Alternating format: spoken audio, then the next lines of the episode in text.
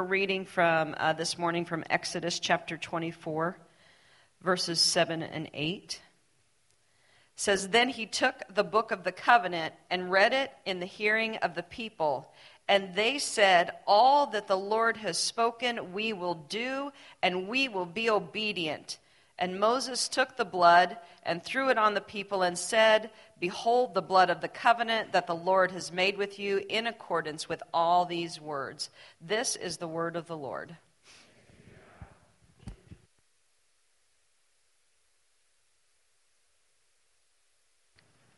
Thank you, Kim and Bethany. Kim, you're two for two on crying on these all of life interviews, okay? All right. Um, so I'm going to jump in. Uh, we've got a lot to cover. Who wants to cover four and a half chapters of Old Testament law together? I do. Um, all right. So uh, I'll catch us up here in a second. I want to pray for our time and then um, also pray for uh, Dei, uh, Peoria, and Chris and Bethany and the elders there. Uh, and then also pray for our time that God would show us uh, what it means to understand the Old Testament law. So there's a lot there uh, but but I, I, think we can get through it. So let me pray for us. Father, uh, we pray that as we do this, that we would be humbled by uh, the immensity of the history that you have uh, and the knowledge and the wisdom. There are a lot, infinite amount of things that you know that we don't. And so we come to you now as very feeble, finite, mortal human beings looking to the creator of the world, of all things, and we ask for help. We ask, Spirit, that you would fill this room, that we would use your word rightly, that you would use your word to give us faith, that we would see uh, what you want us to see in it. We pray that would also be true for Missio Dei Peoria as well today, as Chris is preaching. We pray that the Word of God would come alive. We pray for that congregation as they continue to process uh, where they need to be, uh, land wise, building wise, meeting times. Uh, God, we thank you for the faithfulness of Chris and the elders there, and um, we're grateful that they are in insane light of what it means to be in community with one another in the West Valley and the greater Phoenix area. So thank you for them. We pray a blessing upon them and the work you're doing. Uh, your kingdom is so much bigger than Redemption Peoria, and we're grateful for that. We love you. In Jesus' name, amen. So I'm going to jump in. If you ever had the opportunity to, um, to go into a Bible reading plan of any kind. If you're new to the faith, you might not be aware of this, so let me give you a heads up. You're going to love the first part of this Bible reading plan. You're going to get through Genesis, you're like, these are a lot of cool stories. Uh, then you're going to get to Exodus, what we've been covering so far, and you're like, this is really cool. But eventually you will get to where we are now as a congregation, and that Bible reading plan will press every type of obedient fiber in your body. You will go from the back half of Exodus through the end of Numbers, and if your Bible reading plan does not die, you are a true soldier of Jesus Christ, okay? And as you go through this, the reason is there are lists of genealogies that you have no desire to know, okay? There are lists of laws that you're wondering what you're supposed to do and wondering, even when you read and understand the law, why can't I plant two seeds together? I never planned on boiling a, a, goat in its mother's milk before. Why do I need to know this? And you're going to wonder, and you're going to wonder all 638 laws in the Old Testament. And so there arises maybe within you, why do I need to, to know this? What's the point of knowing this? What do I do with all this? Well, this is the season that we're going into in Exodus. And this morning we're going to cover four and a half chapters of those type of laws, okay? Now, to get there, though, it's really important you understand uh, what the law is, how we, how we handle it, what we're supposed to do with it, what people even historically have done with it. So before we even get to the text, which just so you know, I'm going to be doing a lot of summarizing. Um, but before we even get to that, uh, I want to spend a good amount of time just uh, laying out some foundational work for us to understand. Hey, before you ever get into that Bible reading plan and you get to the law, here's some things you can know. Here's some things that you can be aware of as you process the law. Because the First Timothy uh, chapter 3 verse 16 is right that all of the law is profitable, then there's something we are supposed to do in these four and a half chapters that you may feel, I don't know what I'm supposed to do with them, okay? Now, I'll catch us up as to where we are and how we got here in the narrative. But before I do that, let me just lay out a foundation. If you don't know what the law is, uh, how it plays out, like I said, uh, usually, traditionally, it's called the Levitical law. It's uh, called that because the Levites over uh, the tribe of Israel were the priests, right? And so there's a lot of uh, statutes and ordinations that go on with them exhibiting and playing out what it means to be in tune with God and with each other. Uh, historically, there's something called the Westminster Catechism. If you ever want to look it up, um, this document is huge, not just within Presbyterianism or within the Reformed community, but with the church at large. And in this document, um, which is old, hundreds of years old, helps us understand what we're supposed to do with the law and, and how we're supposed to break it up, okay? Now, the Westminster Catechism breaks up the law into three different categories. If you're here and you love the Westminster Catechism, this is not blasphemy, but I am going to break up the law for us to understand in even more of a simplified version so here you are, you go into the book of Exodus. I want to give you two ways to understand what you're reading, okay? Two very, very simple ways, okay? So let's go through this. I'll try to stay close to my notes because, like I said, there's a lot to cover here. The first thing, uh, the way that you can understand when you read all these 638 laws you don't know what to do with, is there are moral and civil laws. I'm going to put those together. The Westminster Catechism actually breaks them up. There are moral and civil laws. These moral and civil laws God has given to his people so they know um, what proper views of sex are, what they know what proper views of uh, uh, morality are, how business should work, the interaction with each other and culture, the, the interaction just with yourself and your family. You're going to see lots of laws that are telling the people of Israel do this, this, this. So these are civil and moral laws. Here's one big category. You're also going to find another really big category called ceremonial laws. These laws are put in place so that the people of God know what it means to be in place um, of a right posture with the Lord. So the first one is how we interact with each other and how we interact with ourselves. The second set of laws that you'll see are ceremonial laws. It's how we get right with the Lord. It's the festivals. It's it's uh, the, the parties. It's the not doing this and not doing that when you're before the Lord. It's how to offer sacrifices. It's who should offer sacrifices. It's these two big categories that we can understand. I think we have yes. So that's that's what I want you to see right now, just from the jump. This is like Old Testament 101. I want you to see from the jump a way you can understand all of this really rough portion to read. I'm with you. Um, I'm a pastor and I'm with you, right? The Bible reading plan that Candace and I are in this year, we got to Numbers and I caught up to the how far I was behind because I just skipped like eight chapters in Numbers, right? Because I was like, I don't need to know who's from who. Um, uh, moral law, civil law, and then ceremonial law. Okay? So, so, so I want you to see that these categories of these laws, these 638 laws, fall under these two categories. But this, um, this poses a question. We are believers in the New Testament. We are not Israel. And so, what do we do with the law? Now, I wish we had 10 hours and I can explain to you all the different ways that people have seen these different laws and how we're supposed to play them out. Uh, there's three different views of the law, three ways to handle the law. Uh, Luther had something called the third use of the law. There's lots of ways that we can understand this, but I just want to make it real simple. I want to use these categories and explain as believers why these might be important from the jump so we can read some of these. The moral law and the civil law. Here's the first thing we need to understand. When we read these Levitical laws, we need to understand Jesus came on the scene and he said he came to fulfill the law. Well, with the moral and the civil laws, Jesus, from uh, not sowing two, se- uh, two seeds in the ground, not wearing two different fabrics, he fulfilled the law by living it out perfectly. All 638 laws in the Old Testament, Jesus did not fault on any. Now, what you'll find as you read the New Testament, the Pharisees, they accuse Jesus of breaking the law, but he does this a lot. See, you've heard it said, or you turn and, and, and make it the tradition as, uh, traditions of men. What, what's happening there is that the, the, the Jews, the, the Israelites, the Pharisees eventually took the law and they said, okay, we're supposed to take every seventh day off. We should be off. Well, what does it mean to be off? Well, let's define what it means to be off. And so they wrote this other book. This is what it means to be uh, uh, off on Sunday, right? Closed on Sunday, right? You get it, okay? Um, so Chick Fil A. Um, so so so here's here's here's my point. Here's my point.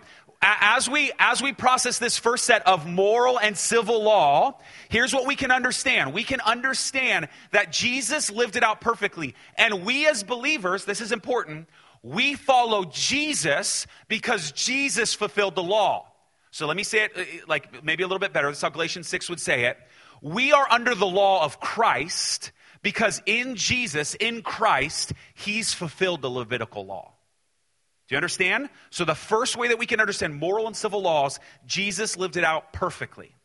The second one is ceremonial laws. How did Jesus fulfill the laws and what do we do with this, right? So are we supposed to still make offerings and sacrifices? No. According to the book of Hebrews, chapters 3 all the way through about 11, we're told that Jesus is in this order of this guy named Melchizedek, and we can talk about that some other time. But he is a priest, and so he, like a Levite priest, he comes and makes a sacrifice to fulfill the ceremonial laws. But he doesn't just come to make the sacrifice to fulfill the ceremonial laws, he is the perfect sacrifice to fulfill the ceremonial laws. So we don't need to offer sacrifices anymore because Jesus is and was the ultimate sacrifice. And so Jesus fulfills these laws, all of these laws. And so now we're left with this question well, what do we do with this? Should I skip over them? How do I handle them? Well, let me just say something real quick. Four quick things on understanding uh, the law this way. And this is going to be important. Um, the first thing that I would put in front of you is if you can look at these two categories of moral law and civil law, it's important that you see the first way is God telling his people how to love their neighbor.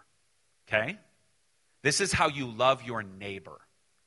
The second ceremonial law is God saying, This is how you love me. Now, I'm going to make something up on the fly. I think what we have in Jesus is Jesus is summing up the law. I'll just make this up. This is me coining this right now, so take it for whatever it's worth. You could almost say that to sum up the law is to love the Lord your God with all of your heart, soul, and minds, and to love your neighbor as yourself. That's just me saying that. I don't, I'm just throwing it out there, okay? But, you know, whatever. Um, right? So, so, so my, my point is in understanding what God is doing in the Old Testament is he's giving the people of God ways they are to love their neighbor and ways they're to love their Lord. And, and what sums this up is what we find in Jesus Christ. The second thing that I think is important is I want you to know as you read these laws, it's not always this simple. Nothing ever is, of course, in the Bible. Um, but there are certain moments, for example, the Sabbath, right? I was just joking about you read the Sabbath and you go, is that a moral law, a civil law? Is that a, is that, is that a law that's ceremonial? Like, what do I do? It's not that easy. So just keep that in mind. There's, there's moments where, you, where you're wondering, okay, right? Which leads to the third thing I want you to know in understanding the law this way. Um, these are man made structures. So Westminster Catechism is a man made structure for us to understand the law. Nowhere in the law does it say, here's ceremonial laws, and here's moral and civil laws. These are just ways for us to understand the Old Testament. And then the last thing, this is important just historically. Um, lots of people have their own laws, and if you do your, your history right, you'll find a lot of laws are actually very similar to the Levitical law, which is really interesting. Um, even as I looked up a few different cultures around that time, very similar, almost word for word. The difference that I found in the Israelite law, the Levitical law, was none of those other laws were given directly by their God. God speaks directly to his people in giving these laws which is important to understand how that plays out. Okay, so so there's just a broad overview. Here's when you read these laws, you're reading two different types of laws: moral and civil, how we interact with each other, and then ceremonial, how we interact with the Lord. Okay, don't worry, we'll dive into all these more, but just there it is. Now here's the other thing. We're not done. We haven't got to the text yet. Four and a half chapters. I know. Okay.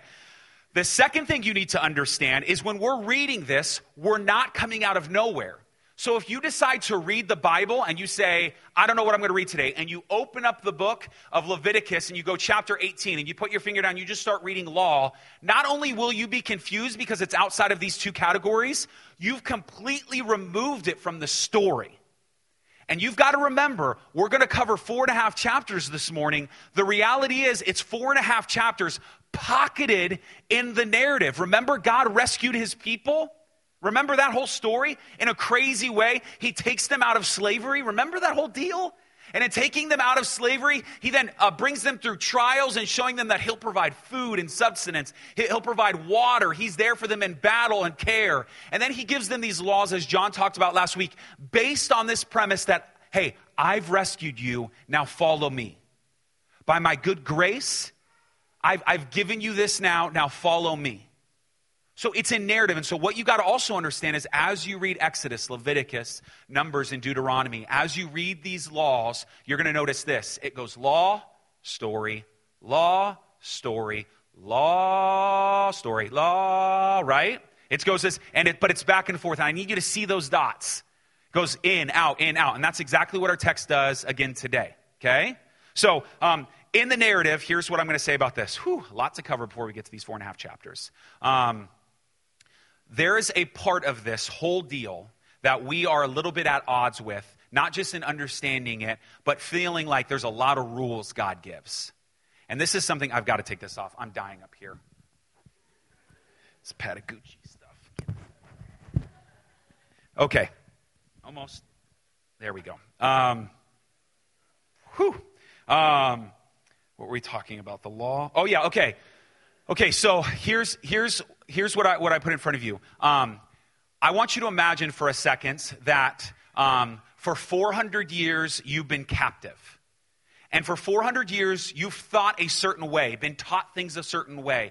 You, what this is what we call, we, we do this normally. You uh, were raised in a, a society or culture, and you learn what are called cultural norms you learn this is how you act, right? So when you're standing with someone and talking with them, you don't just randomly slap them in the face. That would be an odd, that would be outside of a cultural norm. As silly as that is, that's outside. We know that's not normal, right? Or you're sitting with, let, us just make it even more like practical, but still a little bit awkward. Let's say you're sitting with another couple and you're at dinner and then they just start making out.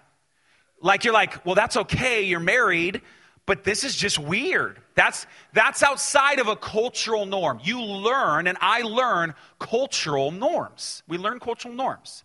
Now, I want you to imagine you go into another culture. Now, uh, minorities in the room actually have to do this on a smaller way than what we find in the Israelites, but do still do it on the daily.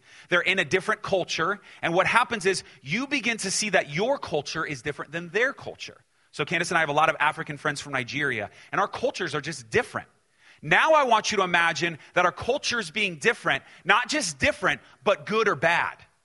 Right? So I look at my friend Uche, he's Nigerian. It's not that our cultures are better or worse. The reality is they're just different. But let's say Nigerian culture is actually better than American culture, which he might argue for, whatever. Right? So, so let's just say that. What we have now is a people group who've learned social norms for 400 years, learned what it means to serve and love God for 400 years, and now they have no culture.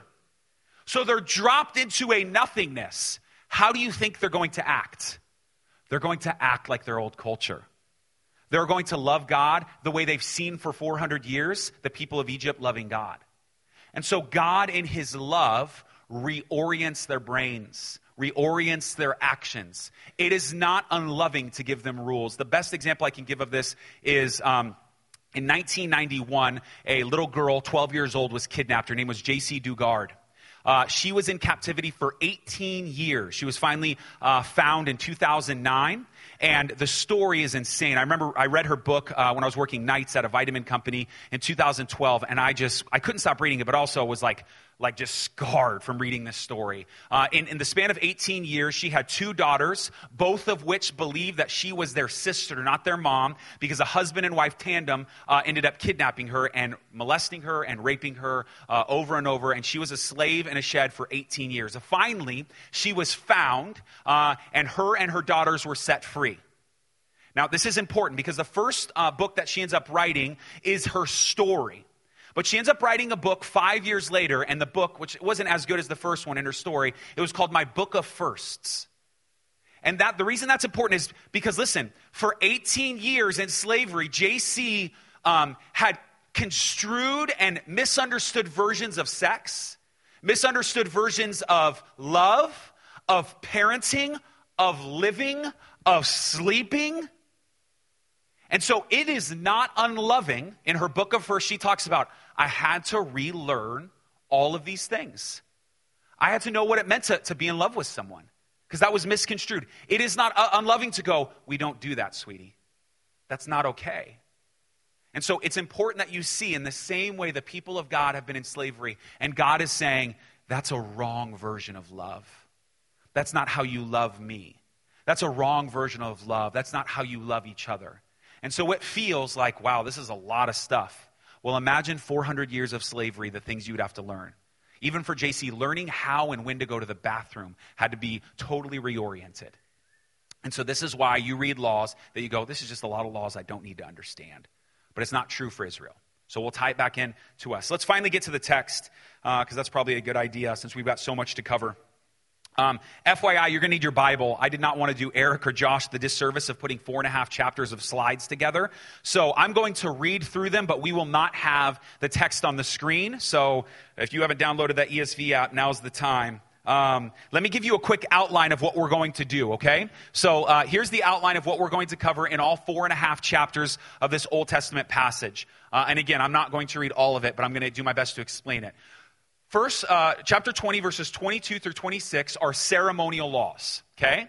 Then we're going to go for a lot, two, three whole chapters. We see moral and civil laws. Remember how I broke them up? The first section is how God wants his people to love him. The second section is how God wants his people to love each other. Again, it's not always that clean. Then we're going to go back again in chapter 23 to ceremonial laws again. And then at the end of chapter 23, into chapter 24, we're reminded of the narrative. So it's a lot, but I just want you to see this. This is what we're covering, kind of a big, broad outline. Okay? So let's go through it together, and I'll do my best to unpack why God in His love would give these certain laws, some of which um, are harder to understand than others. Okay? So uh, here, here's uh, the first thing. I want you to remember what John covered last week in the Ten Commandments. The first one is, You shall have no gods before me. God's going to kind of start this whole Levitical law with that starting premise. Okay? This is what He says in verse 22.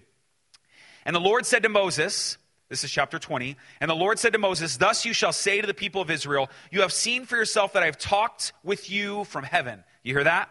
That's different than the other gods. I just want you to hear that. God is saying, You see how the Egyptian gods didn't talk to them? I'm from heaven. I'm talking to you. It's beautiful. But let's keep going. You shall not make gods of silver to be with me, nor shall you make for yourself gods of gold. An altar of earth you shall make for me, and sacrifice on it your burnt offerings and your peace offerings, your sheep and your oxen. In every place where I cause my name to be remembered, I will come to you and bless you. So here's what we need to understand from the jump. What the people of God have seen uh, with the people of Egypt for a long time is there's these big shrines of gold and silver and wood, right? And they would make these sacrifices. What God is saying is here's the first reorienting I want you to do. This first thing I want you to see. In Egypt, they saw the gods, but didn't know them in sacrificing to them. I need you to know your God and not fully understand or be able to see him, and that's who you're sacrificing to. He flips this and he makes the altar the important part. That when you come to the altar, it's not about wood or gold or silver. He even says, things of the earth, I want it to be about me.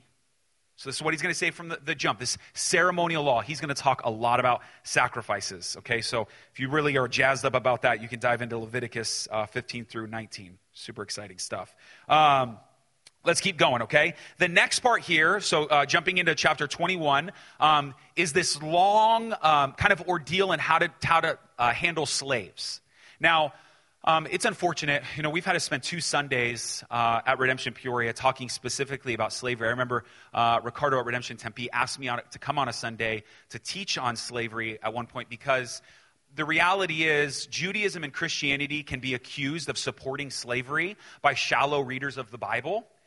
And unfortunately, um, our culture is full of a lot of shallow readers, right? So we just kind of bra- you know, braze through uh, uh, articles and we don't want to do the, the work. And so I can't get into all the nuances that we've talked about on Sunday. I will just, in short, say this it has nothing to do with race. If you're equating colonial slavery to this type of slavery, it's completely different. You have to, you have to get your mind around it in totally different ways. Um, matter of fact, uh, this is why people usually use in the Bible talking about slavery is closer to employment. There's even a part here where you can put your daughter in slavery and it's not seen as like this negative thing, right? It's almost like she needs to work for the family. So what you're going to find here is in the first section, chapter 21 verses 1 through 6 talks about what should we do with people who are slaves? How do we keep families together? That's the first section. Uh, 7 through 11 talks about slaves becoming part of the family. Okay? So this is this whole section on slavery. I know how the Egyptians handled slavery. I know what it looked like, but this is what I want you to do. So God is giving them, this is how you understood love, Jaycee, but this is what I want you to, this is how I want you to understand love. This, so same thing he's doing with, with slaves here. Moving on, okay, he begins to get into this long list, that big section there of relationships with one another in civil and moral ideas. Now, before I read some of these, I need you to understand something. Um, how you feel about some of these laws, give me grace when I say this, is irrelevant. Okay? So if God says, this is an easy one, spank your child. We're not going to get into that right now. God says, spank your child, okay? It's irrelevant how you feel about spanking your child. Now, God isn't saying it's just irrelevant, forget your feelings. More importantly, what I'm saying is you as a believer need to be obedient to what God says he has a full scope of what's going on. And so you may read some of these laws and you go, well, why would he say that? That's okay to question. No one's saying you can't question and begin to wonder and dig in. But here's what you've got to understand you've been alive, I think, at most 120 years. I think that's how old Jim is. I, I like like at most. That's how old you've been uh, like been around. God has been around. Check this out forever. Okay, so being around forever. This is just a thought. He probably knows more than all of our wisdom combined. As a matter of fact, dare I say that our wisdom is like God's foolishness, according to 1 Corinthians. Okay, so FYI. Verse 12, it says this Whoever strikes a man so that he die shall be put to death. I'm just going to go through some of these laws so you can hear them.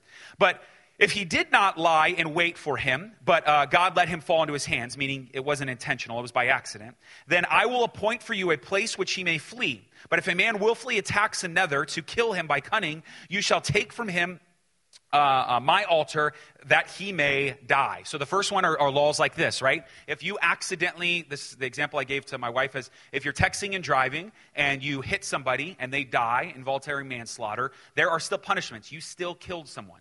And God says there's a difference. The first thing that we see is I want to make a clear distinction between laws that are broken on accident and laws that are broken on purpose. Okay, so this is the first thing. If, if, you, if it's by accident, and then this is actually where we get the first kind of inklings of what we call sanctuary cities, different today than it was then. But if it's on accident, then these people are allowed to go to a certain city and they're allowed to be safe there. We see that a lot in the Levitical law. Let me give you some more. Whoever strikes his father or his mother shall be put to death. Whoever steals a man and sells him, and anyone found in possession of him shall be put to death. Whoever curses his father and mother shall be put to death. There's a lot of putting to death in Levitical law, FYI. Um, and the reason that's important is you may go like, well, I don't know, and this isn't right. You have to understand, these people, a million, more than a million people are wandering around a desert. There's no social reform or prison system to send them to, right? And so there's certain things that God makes these declarations. But again, how you feel about whether or not they should be put to death is irrelevant right now. Okay? You can even argue this is for a time that God is instituting this kind of law and it's showing his character. That for sure, these first two things, we don't fully understand cursing her father and mother in our culture, but the first two we might understand, right? Whoever strikes his father and mother shall be put to death. All the parents in the room go like, Amen, right? Okay? Right? Eh, like, uh, anyway. Yeah, uh, verse 16, verse 16 is, is pretty simple, right? If you are involved in any type of human trafficking and you uh, get caught, no, you're put to death. You steal and kidnap someone, whatever you do with them, not just the person who steals and kidnaps, but the person who participates, they're put to death. It's a lot of, lot of laws like that. Let's skip down to verse 33, though. When a man opens a pit, these, these are just uh, things to, to notice, uh, simple things, right? So it's the day to day things that we find in the law. When a man opens a pit, and when a man digs a pit and it does not cover it, and an ox or donkey falls into it, the owner of that pit shall make restitution. He shall give money to its owner, and the dead beast shall be his. Real simple. You dig a big hole and my dog falls in and it dies. You owe me money for the dog. It's that simple, right? You go, well, that's common sense. You're right. They've been in slavery for 400 years. They don't got a lot of that right now. And so God is giving them this law. But more than that, verse 35 when, uh, when one man's ox butts another, so that it dies, then he shall sell the live ox and share its price, and the dead beast also shall, uh, uh, shall share. Verse 36 or if it's known that the ox has been accustomed to gore in the past, and its owner has not kept it in, he shall repay ox for ox, and the dead beast shall be his. This is real simple. Again, if my dog gets out and attacks your dog, then it's like, listen, you're going to have to pay restitution. You're gonna, we're going to sell your dog, and we're going to split whatever we make, okay? Which I would gladly do. Um, but, but let's say my dog Bruno, the worst dog ever, let's say Bruno has a history of, of attacking violently, right? Attacking other dogs, which Believe me, that's not the problem with Bruno. Um, but let's say he has a history of it, and I don't lock Bruno up. I mean, he's attacked a couple kids, he's attacked a couple dogs. At that point, we got completely different laws. Do you understand? That dog's gonna die. That's essentially what the law says. Whole different idea. And so, again, God is giving very simple, very clear distinctions. Let's keep going. I want you to just get a feel of some of these things. This is real simple, right? Verse 6 of chapter 22. If a fire, uh, no, yeah, we're in chapter 22, sorry. Uh, if a fire breaks out and catches in thorns so that the uh, stacked grain and the standing grain of the field is consumed, he who started the fire shall make full restitution.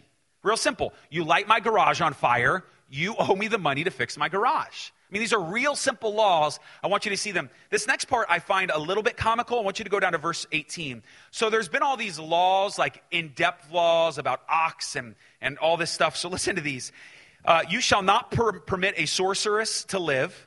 Whoever uh, lies with an animal shall be put to death. Whoever signifies to any God other than the Lord alone shall be devoted to destruction. So work those backwards. Verse 20 is pretty simple. You devote yourself to the Lord or to any other God, destruction. If you lie with an animal, which by the way was was part of the practice within the Egyptians. So this isn't like why would he say that? This is a this is a common practice. Uh, a bestiality is a common practice within Egyptian for the Egyptians. And so he's saying that's not what we do. We don't want that in our camp. But right here in the middle, and I don't know why I was I read it, and then I, I read it in the NIV, and I thought it was even funnier in the NIV. But it's going through these laws, and it's going like, okay, so if an ox does this, make sure this happens, this happens. If there's grain, it catches on fire, make sure full restitution. If you see a witch, kill it. And then if this happens, like, oh, like this, you know what I'm saying? Like, I'll kill me a witch, right? It's just going through all these things. And it's just like, and we don't let sorcerers live. Okay, like that's it. I don't know. I thought that was hilarious. I literally laughed out loud. Um, uh, so then it goes on. If you lend money to any of the people, oh, so then, okay, so here's what I want you to do. Um, I want you to look at uh, 22 verses 21 through about verse 6, or we might even go uh, past that to 10. Um, there is an interesting part that I want you to see in the law that we touch on here in our four and a half chapters that God makes very distinct laws for the poor and marginalized okay? Or more appropriately, he makes it for the people of Israel to support the poor and marginalized. Okay? Um, so let me read you uh, some of these so you can see this. In verse uh, chapter 2, uh, 22, verse 21, it says, you, sh- uh, you shall not wrong a sojourner or oppress him, for you were sojourners in the land of Egypt. You shall not mistreat any widow or fatherless child. If you do mistreat them and they cry out to me, I will surely hear their cry, and my wrath will burn, and I will kill you with the sword, and your wives shall become widows, and your children fatherless. Yeah. Verse 25, look at this. If you lend money to any of my people with whom you, with who is poor, you shall not be like a money lender to him, and you shall not exact interest from him. Look at uh, verse 6 uh, in chapter 23. You shall not pervert the justice due to your poor uh, in his lawsuit. It goes on and on and on. What I want you to see in all of this is God is saying there are poor and marginalized people who are inside of our community, some of which will join our community after this law is written. And when they do, there's different rules for them. So, so uh, amigo, amigo, we're together, right? Here we, we have this. I want to borrow money. You say interest, 5% interest, whatever it is. I say, okay, that's fair. When you handle the panhandler and he needs uh, something to get off his feet and he's like, I need to reorient my life. I'm ready to get back on track. Can I borrow some money to do that? You do not add interest. This is what he's handling this different. When a soldier, when someone comes outside, handle them differently. Matter of fact, the law goes on to say, on the seventh uh, year, I don't want you to plant seeds. I want the field to go dormant. And whatever grows, let the poor have. He actually, at one point in the law, he says, cut your fields a certain way so that the poor can have the corners of the field. God cares desperately about the field, so much so, and I think this is the important part that I want you to hear. Up to this point, um, God has been saying, if you do this, then you need to kill the, so, the, the, the uh, sorcerer. You need to, that, that ox needs to die. Go back, look at again verse 24, even back to verse 23. If you do mistreat them, the poor, listen to the pronouns here. If you mistreat them and they cry out to me, I will surely hear their cry. You ready? And my wrath will burn. Here it is. And I will kill you with the sword. No, no, no. When you mistreat the poor, it's not about, I want you to handle this. I'll take care of it. I'll take care of it. God cares desperately about the poor and marginalized. He cares about the foreigner. His, he has a special place in his law and in his heart for them. I think the people of Israel were meant to learn that, and I would argue so were we. But let's keep going. Uh, I want you to see that verse 12 talks again about the Sabbath um, and, and how we should rest. We've spent a long period of time on that. Uh, and then you're going to see in chapter 23, let's keep going, we're almost done chapter 23 verses 14 through 19 is how the people of god are supposed to use the altars that we received in the beginning right? So uh, you can see in these six different verses who's supposed to make offerings when they're supposed to make offerings three times a year. If you're reading through that he's showing them hey remember what i talked about after the ten commandments that whole altar? I want you to know me. Well this altar here's how i want you to use the altar. And again he gives a lot of details uh, in all of that. I want you to skip to chapter 24 though. Uh, it is interesting. If you ever desire to read chapter 23 verses uh, 20 through 33 there's this interesting statement where God says, If you follow all of these laws, I'm going to send an angel to you. It's really, really cool. He says, I'm going to send this angel. He's going to guard and guide you. And he's going to do this, and it's a bizarre account where essentially God has these spiritual beings specifically protecting the people of Israel, which is really, really cool. Um, and we don't have time to get into uh, now. But let's go to chapter 24 and start to wrap this whole deal up.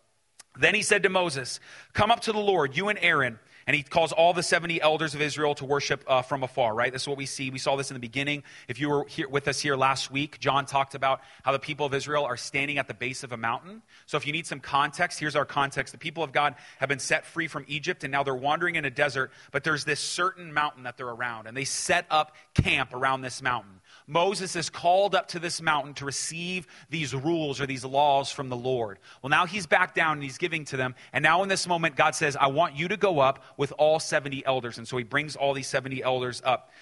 Um, and then from that moment, there's a stopping point. He, they, all 70 elders can only come to a certain point, and Moses alone shall come near to the Lord, but the others shall not come near, and the people shall not come up uh, with him. Verse 3 Moses came up and told the people all the words of the Lord uh, and all the rules, and the people answered with one voice and said, All the words that the Lord has spoken, we will do. And Moses wrote down the words of the law. He rose early in the morning and built an altar. So again, we have uh, Moses going up, receiving these rules. He comes down to the people of Israel, and he says, Here's the laws, everything I just said. So listen, no sleeping with animals. That's not how we do it in our culture. Uh, if there are, is there witchcraft, that's not what we do here. If there's minute details, if, if you do a wrong in this way, that's how we're going to handle it. And the people of Israel hear and they go, we'll be obedient. We've heard this and we'll be obedient. And then Moses does this, may sound strange. He then begins to take blood and he sprinkles it. There's this covering, this blood of sacrifice over the people of Israel, which is all this foreshadowing into what makes us believers in, in Christianity. But let's keep going. Uh, let's go down to uh, verses 6 through 8, builds an altar, and this is the last section we'll read. Then Moses, in verse 15, went up to the mountain, and the cloud covered the mountain. The glory of the Lord dwelt on Mount Sinai, and the cloud covered in six days. And on the seventh day, he called to Moses out of the midst of the cloud. Now, the appearance of the glory of the Lord was like a devouring fire on the top of the mountain in the sight of the people of Israel. Moses entered the cloud and went up on the mountain, and Moses was on the mountain 40 days and 40 nights. Stop. That's a great cliffhanger, right? Moses goes back up the mountain in the presence of the Lord. There's thunder, there's lightning. He enters into the cloud what happens next, right? And so that's exactly what we'll find. Now, uh, where I want to spend our last uh, five minutes together is um, going back full circle in talking about, well, now what? This has been really helpful, but I still get to the reading of this law, and I don't know exactly what to do with it. The, the first thing that I want you to be aware of is in Romans uh, 3.31, uh, we're told that faith is not to be contrary to the law. Let, let me see, uh, show you this. 331 says this Do we then overthrow the law by this faith? By no means. On the contrary, we uphold the law. So here's the problem when you read the law that you might misunderstand God never intended the law to be the permanent fix. Do you understand? It was never designed to be the permanent fix. Moses, in writing the law given from God, knew this. This is exactly why he says in Numbers 11 29, he says this Are you jealous for my sake? I wish that all of the Lord's people were prophets and that the Lord would put his spirit upon them all. Moses is going, I, I, I, wish that we didn't have to have just this law, okay, I'm allowed to do this, not to do this. I wish one day we would find ourselves in a position where the people of God had the Spirit of God within each of them, and they could go, God, what do you want me to do? And this is exactly what we have in Christianity. The fulfillment of, uh, uh of Numbers 11 29 is found in Jesus. And so, again, let me read this to you. In Romans uh, chapter 8, verses 3 and 4, it says this For God has done what the law, weakened by the flesh, could not do. By sending his own son in the likeness of sinful flesh and for sin, he condemned sin in the flesh in order that the righteous requirements of the law might be fulfilled in us. Stop. A part of reading the law is to see it as a mirror, is to recognize you could never do what Jesus did. I could never do what Jesus did. 638 laws and how they work out, and to have the faith and the right heart to do them. You and I could not do this. We could not fulfill the law properly. And what Jesus ends up saying is, I've done it and I've changed the game. So see the law and see repentance. See that you can't be right by God on your own. And so, this last part, Jesus fulfilled the law of chapter uh, 8, verse 4, it says this uh, He fulfilled the law in us who walk not according to the flesh, but according to the Spirit. So, in short, let me say it like this God gave the people of Israel the law for two reasons. One, I better read, stay close to my notes. I'm going to get off the, my mark here. Number one, it was for their good. It was for their good. As they come out of Egypt, the law of God was given to them, it's for their good, so that they know how to operate. Hear me, He's restoring humanity a little bit. This, this is not right. We don't do this. This is right. We don't do that. But not only that, God has given them the law so that they would be a people that all of the other nations around them would see what true humanity is like. Hear me when I say this nothing's changed under the law of Christ, in that aspect at least we as believers of Jesus Christ who follow Jesus Christ, who fulfilled the law, hear me, it's for your own good. You become more human when you follow Jesus Christ. But not only that, when you follow Jesus Christ, the watching world around you looks and goes, that's what true humanity is supposed to be like. Now, of course, they're not going to say that. They're going to hate you, right? But the reality is they see something that is different within them. They see something completely contrary. And the law of Christ, according to Galatians 3 and Galatians 6 and Romans 4, we are given now as we walk out in faith, according to Romans chapter 2, verse 28, we are Jews in heart because our heart has been circumcised. We follow God with our heart. It's not about doing rules or laws. Because we love Jesus Christ, we see what he's done, we see how he acts, and we reorient our life around him. It's the best way I can explain the law. Now, to finish, here's an example. What are we supposed to do when we come across the law, just practically? Should I follow the law? Should I not have two different types of fabric? I'm going to give you what is not canon. This is not canon, but this is, if you are new to the whole conversation, conversation of the law, maybe a good starting place. Give me grace on saying that because some of you are going to be really upset. Here's a good starting place in how you should apply the law, okay? When you come across one of the laws in the Old Testament, Here's all I want you to process. This is a starting place. Does this reflect, when I do this, the character of Jesus Christ? Does this honor Jesus Christ? And does this make me feel closer to Jesus Christ? So let me give you an example. I remember, this is where I'll finish, I promise. In Leviticus chapter 19, one of my favorite parts of all the law, about 10 years ago, I, re- I remember reading in Leviticus 19, chapter uh, 32, it says this Stand up in the presence of the age, show respect for the elderly, and renew your, uh, yeah, and revere your God. I am the Lord. Now you read that and you go, well, that's simple. What am I supposed to do with that law? Let me tell you what I did with that. And this is not canon, this is just where I started. I read that and I think it reflects God's character that when I haven't met someone and they walk into a room and someone's introducing to, uh, me to them, I don't sit down and wave from afar, or I don't shake their hand while I'm sitting down. When someone who is older than me, and I've been doing this for 10 years, when someone is older than me and they walk into the room and I don't know them and it's not a casual, like, I don't stand at attention every time Jim enters the room. That's not what I'm saying. But what I am saying is if I haven't seen Jim, Jim in a year, I'm not just going to wave from him. I'm going to stand to my feet.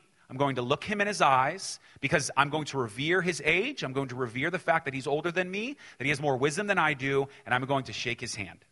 Now, hear me. I don't think God is mad at me if I don't do that.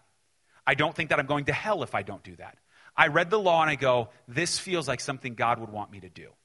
Okay? Now, I read, don't boil a goat in its mother's milk, and I go, I don't know if I really have an opinion on that. And that's okay, right? But there are certain things that I can begin to see, and I go, this is what I should and shouldn't do. And the reality is, you're going to find all of those in the civil and the moral laws, none of them in the ceremonial. Jesus has fulfilled all those. Uh, that's a lot. We spent a lot of time, 40 minutes on that. Let me pray for us. We are all done. Father, thank you just for who you are. thanks for your goodness and grace towards us, and that um, in four and a half chapters of law, there's a lot uh, that is confusing, but the reality is, um, in all of the Levitical law, there seems to be elements of it that are difficult for us to understand why you would give a certain law at a certain time in a certain way. And so um, we, we, again, stand humbled and recognizing that, uh, yeah, that, that we don't fully always understand. We're trying to do our best, so help us in that. Pray that if we read laws that you want us to do or, or uh, walk out in certain ways, that we wouldn't do it for righteousness' sake, but we would do it because we're loved and accepted. Um, and we've received faith and grace because of your work and not ours. So help us in that. We love you. In Jesus' name, amen.